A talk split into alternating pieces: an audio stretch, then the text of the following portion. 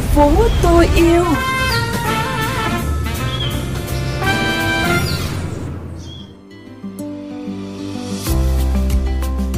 Mở đầu chương trình sẽ là những tin tức môi trường đáng chú ý. Thưa quý vị và các bạn, tuần qua, bãi rác Nam Sơn, thành phố Hà Nội đã dừng tiếp nhận rác trong 2 ngày nhằm ứng phó với các sự cố do mưa bão gây ra. Sở Xây dựng đã tổ chức phân luồng rác thải cho các quận huyện trên địa bàn thành phố, song do khối lượng rác phát sinh lớn gây tồn động trên nhiều tuyến đường. Chất lượng không khí Hà Nội tiếp tục được cải thiện những ngày qua khi chỉ số AQI đo được tại các trạm quan trắc chủ yếu mức tốt và trung bình, không ảnh hưởng đến sức khỏe của người dân. Tại hội nghị lần thứ 26 các bên tham gia Công ước khung của Liên Hợp Quốc về biến đổi khí hậu, Việt Nam và nhiều nước khác đã cam kết sẽ chấm dứt việc sử dụng điện được sản xuất từ than và ngừng xây dựng các nhà máy điện than.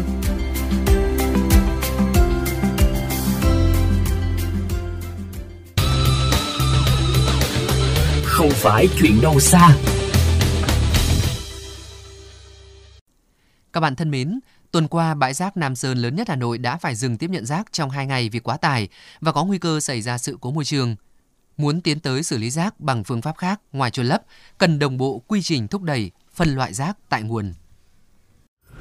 Bây giờ ở nhà thì cô có hay phân loại rác không cô?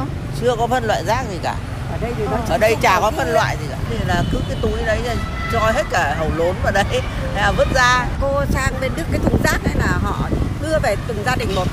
Một tuần mới đổ rác hai lần. Ở từng nhà một có hai cái ngăn rác. Thế nếu như mà ai mà bỏ lẫn lộn ấy là họ không chở cái thùng ấy đi. Ở đây Đấy. mình làm gì có phân loại rác. Dù đã có nhiều phong trào khuyến khích người dân phân loại rác tại nguồn nhưng đến nay khi được hỏi nhiều người vẫn lắc đầu không biết, không quan tâm hoặc cho rằng đây là hành động thừa thãi vì dù có phân loại, rác vẫn đang được thu gom chung trong khi đó, chị Minh, Công nhân vệ sinh môi trường, công ty trách nhiệm hữu hạn một thành viên môi trường đô thị Hà Nội, không ngơi nghỉ trong ca làm việc khi phải đi gom rác trên từng tuyến đường chị phụ trách. Nó cũng có người rồi có, cũng có ý thức, nhưng mà có người thì vứt sờ ra đất. Còn chị làm cái rác ngoài đường này thì nó nhiều loại. Cái này hội chị chỉ có làm thôi. Đến giờ xe cẩu nó đến nó cẩu là nó đi cái đổ lên trên bãi Lâm Sơn thôi. Xong rồi lên trên bãi đấy nó có cười ở đấy. Người ta ngồi người ta phân loại thành rác. Hiện trạng ô nhiễm môi trường tại một số đô thị do chưa làm tốt công tác thu gom vận chuyển và xử lý rác sinh hoạt, đặc biệt là các thành phố lớn đang đứng trước nhiều thách thức. Tại nhiều đô thị, hoạt động thu gom vận chuyển rác thải vẫn theo phương thức truyền thống thủ công, bán cơ giới, thiếu trang thiết bị cho việc thu gom vận chuyển sau phân loại. Quỹ đất để trôn rác tại đô thị có hạn, lâu dài sẽ gây ô nhiễm.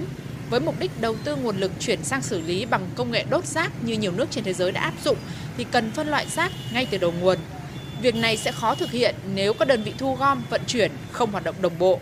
Giáo sư tiến sĩ Đặng Hùng Võ, nguyên Thứ trưởng Bộ Tài nguyên Môi trường nhận định.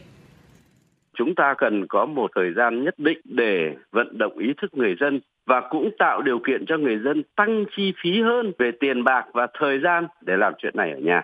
Nhưng mà các xe rác lại quăng cả ba cái thùng rác đó lên một xe và họ không làm chuyện phân loại nữa, là bị phân loại như thế là vội câu chuyện lớn nhất vẫn là câu chuyện chuyển rác từ nhà dân đến các nơi xử lý như thế nào và cách thức xử lý cho nó hợp lý.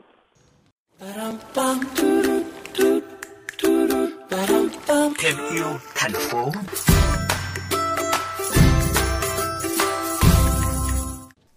Thưa các bạn, để góp phần khuyến khích và hình thành thói quen phân loại, giảm rác, tiêu dùng xanh, tổ chức Green Life với hoạt động – đổi rác lấy quà đã khởi động lại sau giãn cách. Cao Đức Bảo, sinh viên năm thứ tư Đại học Bách khoa Hà Nội nhiều lần mang rác đã phân loại tới trụ sở của Greenlight hoặc các địa điểm công cộng để đổi rác lấy quà.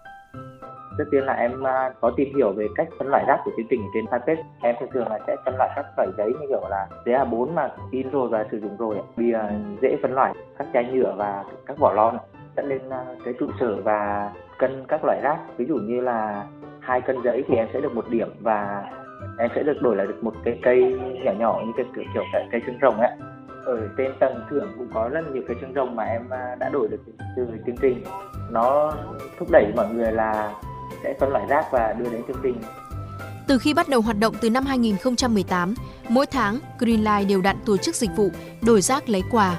Cuối tuần, người dân sẽ mang rác của nhà mình đã được phân loại ra các địa điểm tập trung như trung tâm thương mại, trường học, đổi lấy cây xanh và sản phẩm thân thiện môi trường.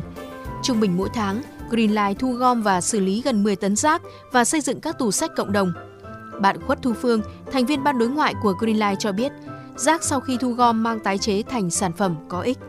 Buổi trước thì có những người không cần đổi giấy để lấy cây chỉ có gửi rác đến thôi gửi rác qua bưu điện cũng gửi ạ. Họ phân loại cũng sạch sẽ cũng kỹ tại vì là chúng em nhận một số lượng rác rất là nhiều.